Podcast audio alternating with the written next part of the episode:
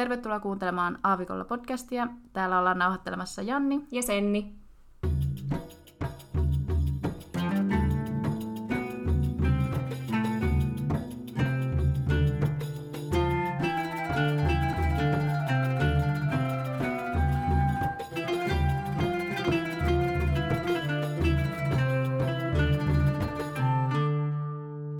Me tehdään tällainen jakso tuosta Sennin road trip van reissusta, minkä Senni teki tuossa kesän alussa. Eli mä oon ehkä vähän tämmöisessä haastattelijan roolissa tässä jaksossa. Joo. Tämä on ihana, että saan kertoa tästä matkasta, mutta tosiaan tämä matka ei ollut hirveän suunniteltu tai systemaattinen, niin tässä vähän täytyy itsekin tehdä töitä, että muistuu mieleen kaikki ne paikat, että missä käytiin ja ne vinkit ehkä. Joo, mutta mm. just Senni selastus niitä kuvia siltä reissulta, niin siis aivan taivaallisia maisemia, että siis ihan semmoiset, niin kuin, että saa ihan niin kuin sanattomaksi. Kyllä, se oli oikeasti henkeä salpaava reissu ja nyt kun mä katson taakse, niin vaan ajattelen, että voisinpa tehdä sen uudestaan, että oli niin ihanaa. Joo, ja näitä kuvia varmasti jaetaan tonne Instastorin puolelle, niin pääsette tekin sitten ihan visuaalisesti nauttimaan tämän jakson antimista. Kyllä. Joo. No mistä se teidän reissu lähti? Sä sanoitkin siinä meidän kuulumisten vaihto jaksossa, eli ekassa jaksossa, että lähitte Ranskasta. Joo, alun perin Englannista. Ah. Eli ajettiin Englannista normiautolla Pariisiin, tai siinä niin kuin, otettiin se vähän just niin kuin Pariisin äh, ulkopuolelta, et, ja sitten jätettiin se auto sinne kuukaudeksi sinne parkkiin. Ja tosiaan meidän koira, siis Pepi, tuli äh, Englannista meidän kanssa. Ja se oli aika hauska, se oli mun ensimmäinen kokemus siinä Eurotunneli, Joo. Eurotunnel. Se oli aika kiva kokemus, se oli joku puolen tunnin mittainen, aika jännä. Siis puolesta tunnista niin kuin Englannista Ranskaan? Kyllä. Oikeasti? Joo, Oho. se oli tosi jännä kokemus. Niin siinä on joku maksu, että pitää maksaa Joo, sitä siinä niinku ostetaan tie- niinku tietulli. liput. Joo, liput ja sitten koiralle tiesti kans lippu. Ja siinä piti olla ihan passi ja sitten ne katsoi ne tietyt rokotukset, mutta onneksi Pepillä nyt oli kaikki rokotukset jo en, entuudestaan, kun Dubaista lennetettiin se, niin sillä oli kaikki up to date. Mutta sitten niin Ranskasta takaisin Englantiin piti olla madotus. Ja se oli aika hauska, koska Ranskassa nyt ei hirveästi puhuta englantia, saatika joku ää, eläinlääkäri, Niin. niin sitten mä niinku otin Facebookin kautta yhteyttä yhteen eläinlääkäriin ja kysyin, että saako niinku madotustabletin koiralle ja paperit, paperityöt siihen päälle. Mutta sitten he eivät ymmärtäneet, niin sitten piti käyttää Google Translate. Mutta se meni ihan hyvin ja maksoi siis 9 euroa. Se, Yhdeksän euroa? Joo, ja mä olin ihan valmistunut siis Dubai-hintoihin, että joo, tästä tulee varmasti joku 60-70 euron keissi, että kun Niin. menee eläinlääkärin vastaanotolle, hän tekee paperityöt, ja tota, 9 euroa. Mä olisin, että okei, tää oli Kyllä. ilmanen reissu. Kyllähän tuota Suomessakin maksaa varmasti enemmän, koska Kyllä. tulee just kaikki noi niin kuin, Klinikkamaksut. Niin. Ja, joo, mutta se oli tosi hauska kokemus ja hyvä kokemus. Ja sit, mut joo, nämä oli ne koiran ehdot, mut kyllä, eli koira tuli mukana tämän koko reissun ja mikä mun mielestä oli aivan ihanaa, varsinkin Dubai-elämän jälkeen, että miten koira oli hyväksytty joka puolella.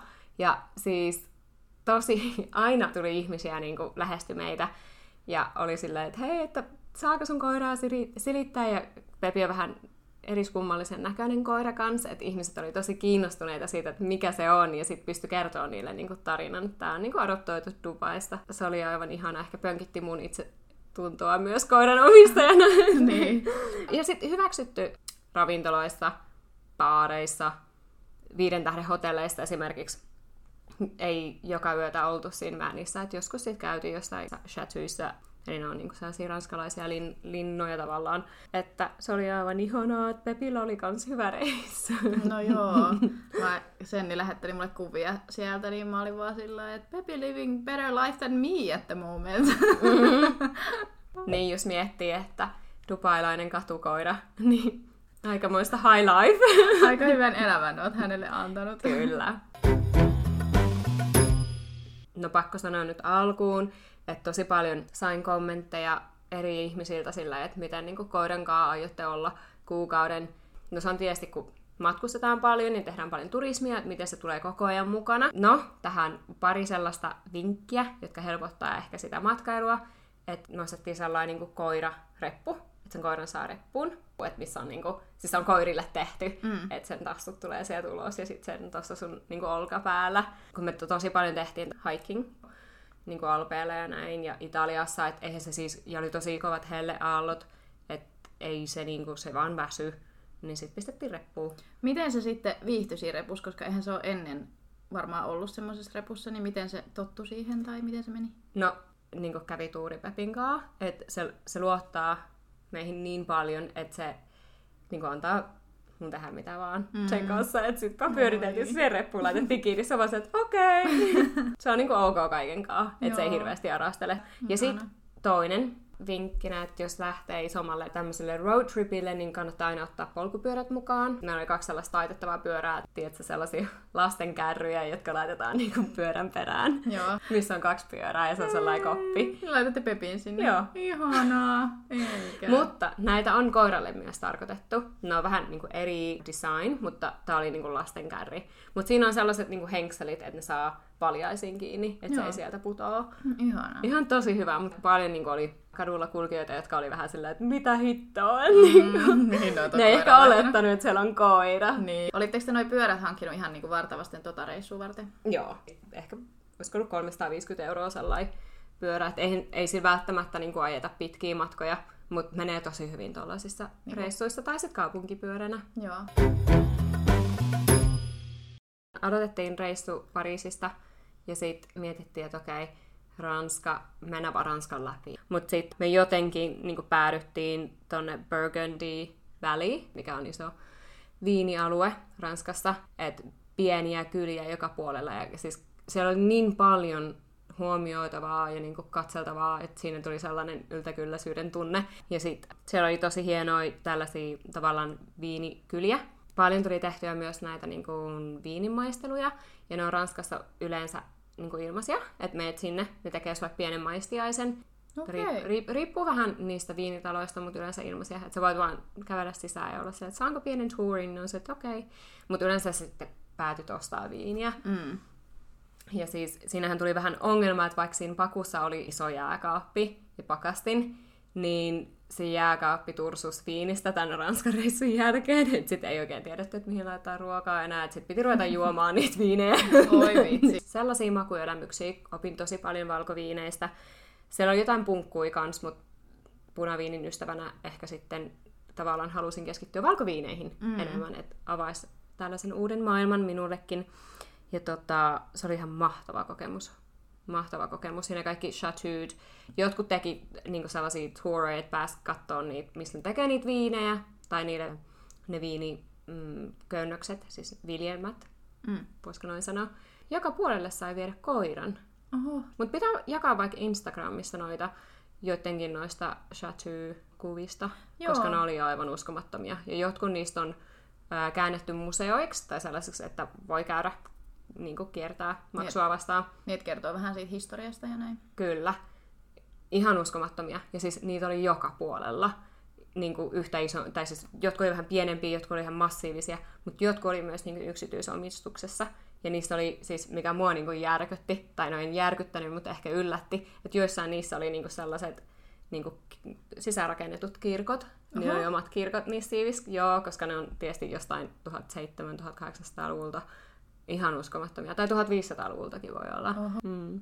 Mutta pakko sanoa, että jos haluaa lähteä just Ranskaan matkaan asuntoautolla, ne on todella hyvin järjestäneet niin infrastruktuurin karavaanareille, koska ilmeisesti myös niin ranskalaisten keskuudessa tämä on tosi iso matkailumuoto. Että siellä oli tosi paljon lävähdyspaikkoja ja sitten ihan niin oikeasti matkailuautoille järjestettyjä pysäkkejä, mihin sä pystyy niin laskemaan harmaan veden tai sitten täyttää vesitankit siihen autoon. Että ei välttämättä, yleensä ne on sellaisia, mitä sä teet näissä leirintäalueilla, mutta ei välttämättä siis tarvinnut mennä edes leirintäalueelle, että sä pystyit tekemään sen ilmaisiksi jossain tiennurkassa. Okay. Se oli tosi hienoa. Todella lämpimästi suosittelen. Eli te olette nyt Ranskassa tällä hetkellä, Burgundyssä. Niin, yeah. haluatko kertoa enemmän siitä asunto autosta tai siitä vänistä, että millainen se oli ja mitä kannattaa ottaa huomioon ylipäänsä niin kuin sen vuokraamisessa. että huomasiko jotain, että joku fasiliteetti siinä oli tosi oleellinen, mikä tavallaan ehkä minkä merkitys nousi enemmän siinä matkaa tehdessä, tai oliko joku semmoinen, mikä huomasi, että puuttu? Joo, eli oltiin tosi onnekkaita, että saatiin tällainen, jota oli käytetty kaksi kertaa aikaisemmin, että siinä ei ollut paljon kilsoimittarissa. Ja todellakin saatiin tämä kaverin kautta, että hän tunsi tyypin, joka halusi vuokrata asuntopakua.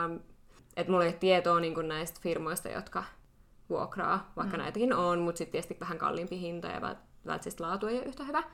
Sen voisin sanoa, että suihku on todella tärkeä, koska varsinkin jos pelkää kylmää vettä, niin kuin minä, en peseytynyt hirveästi järvissä tai mm. joissa, varsinkaan alpeilla, oli tosi kylmä.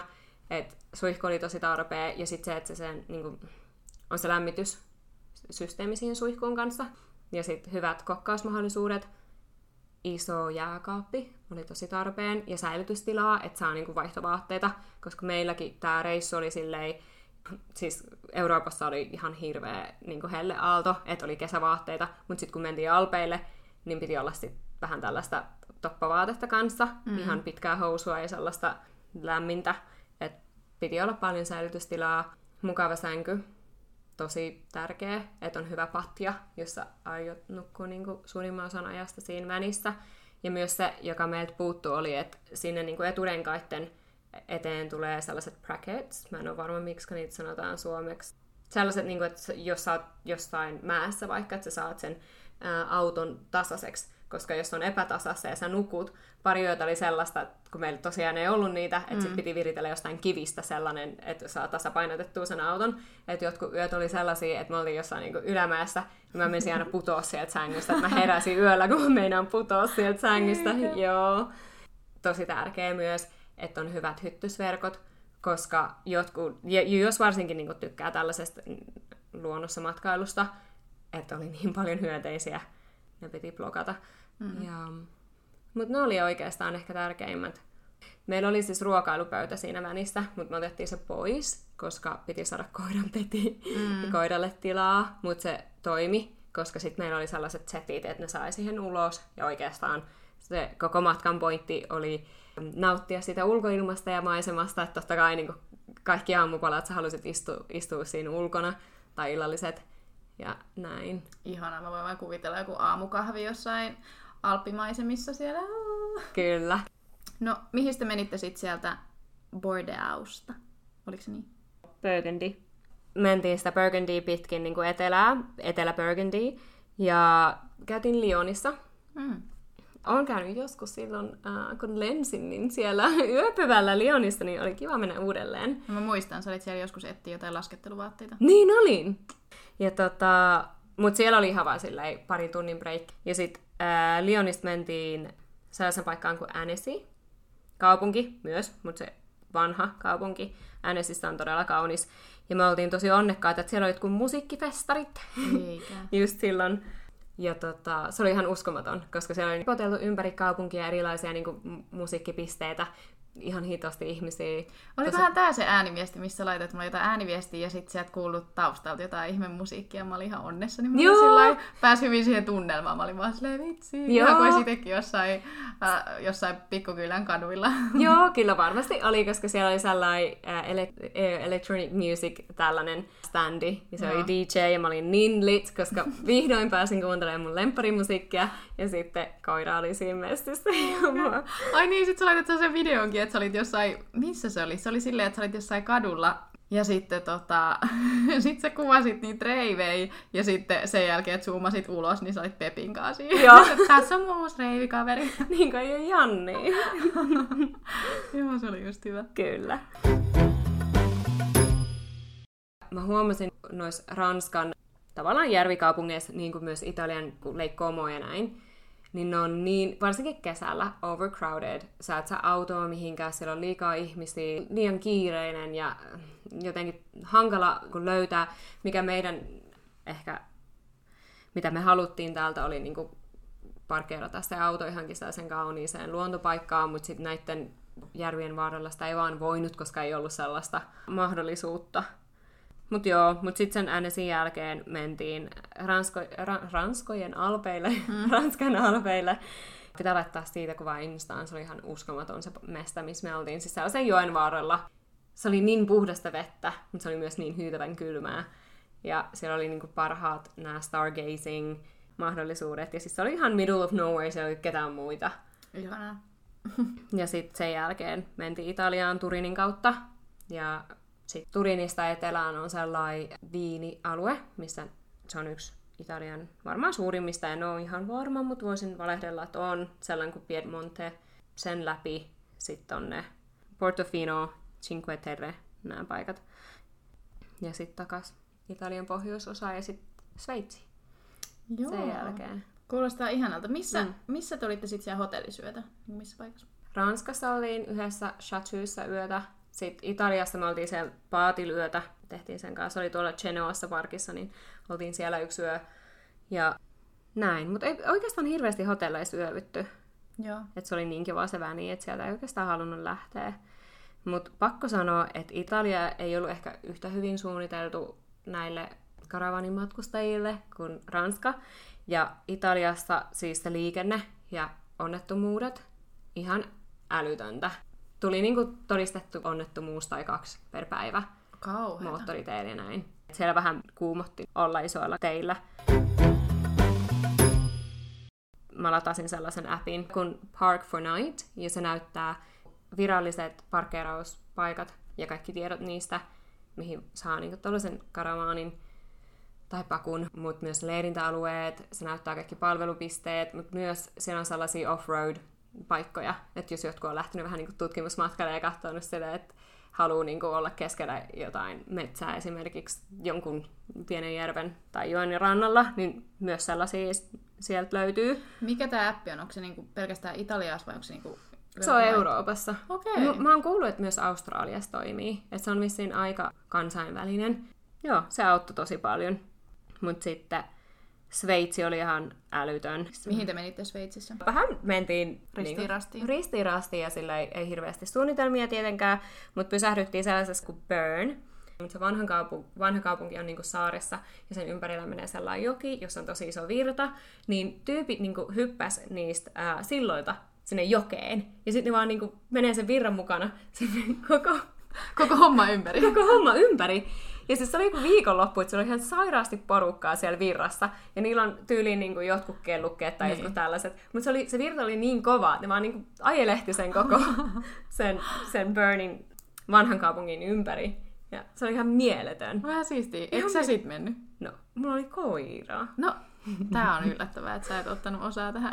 Mä olisin halunnut, mutta tämä oli yksi ehkä niistä asioista, että koira Rajoitti vähän. rajoitti vähän, mm. joo, mutta sitä oli hauska todistaa ja katsoa, että... Mm. Ja siis Burn, se oli jo, jossain tota, kyselyssä äänestetty Euroopan parhaimmaksi kaupungiksi asua, että ehkä senkin takia siellä käytiin katsoa, että Mm. Että mikä homma? mikä homma kansisko? Mm. Joo, ihan älytön. Ja siis Sveitsin, Sveitsi muutenkin. Mm. Harmitti vaan, että aika alkoi loppua kesken, että vielä haluttiin mennä Sveitsin poikki Ranskaan ja mennä Champagnen alueelle.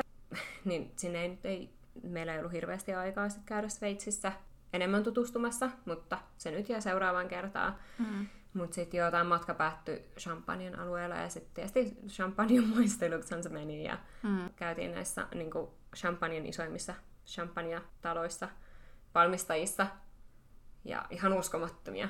Voin vinkkaa sellaisen kuin Pommery. Se on sellainen champagne-talo, mistä champagne sai alkunsa.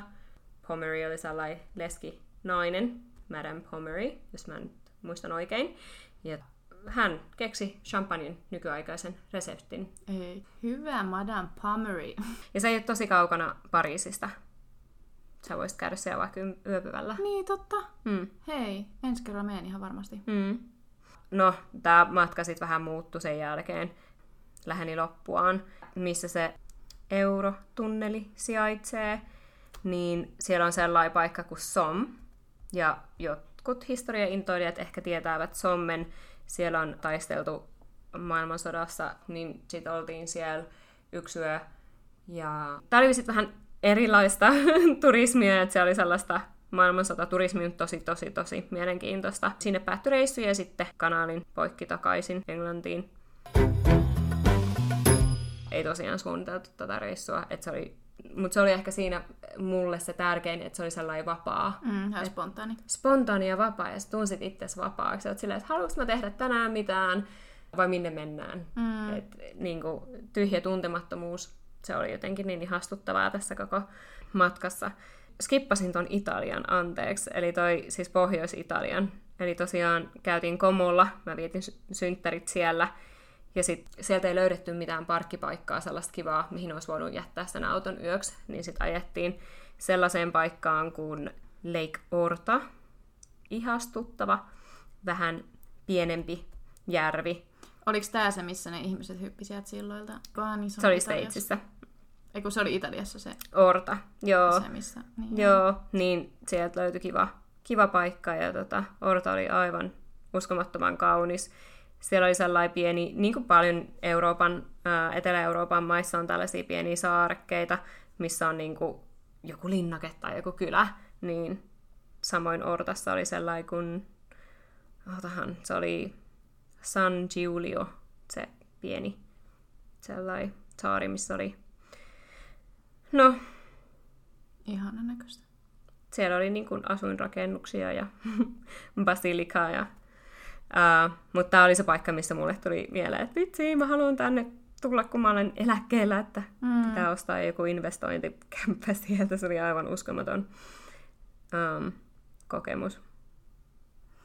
Ihanan kuulonen reissu kyllä kaiken kaikkiaan. Eikö sä sanonut vielä, että kaikista noita kesäreissuista, niin toi oli se Kyllä. bestein? Tämä oli se bestein. Paljon tekee se, että just freshinä, kun lähtee Dubaista, ja sitten se tuut takaisin Eurooppaan, ja saattaa olla siis uskomattoman kauniissa ympäristössä koko ajan, ja siellä on tosi paljon historiaa ja tekemistä ja uutta ja näin, niin ehkä sekin tosi paljon vaikutti siihen, että se niin kuin, tuntuu parhaalta reissulta ja näin, mutta kyllä mä tykkäsin eniten tosta. Mm. Vaikka siis se muut oli kans tosi kivoja, mutta vähän erilaisia ehkä. Niin, ehkä se, kun se konst- kontrasti on niin iso, niin kuin Dubaista lähtiessä sitten, kun on noin keskellä ja lähellä luontoa, niin Mm.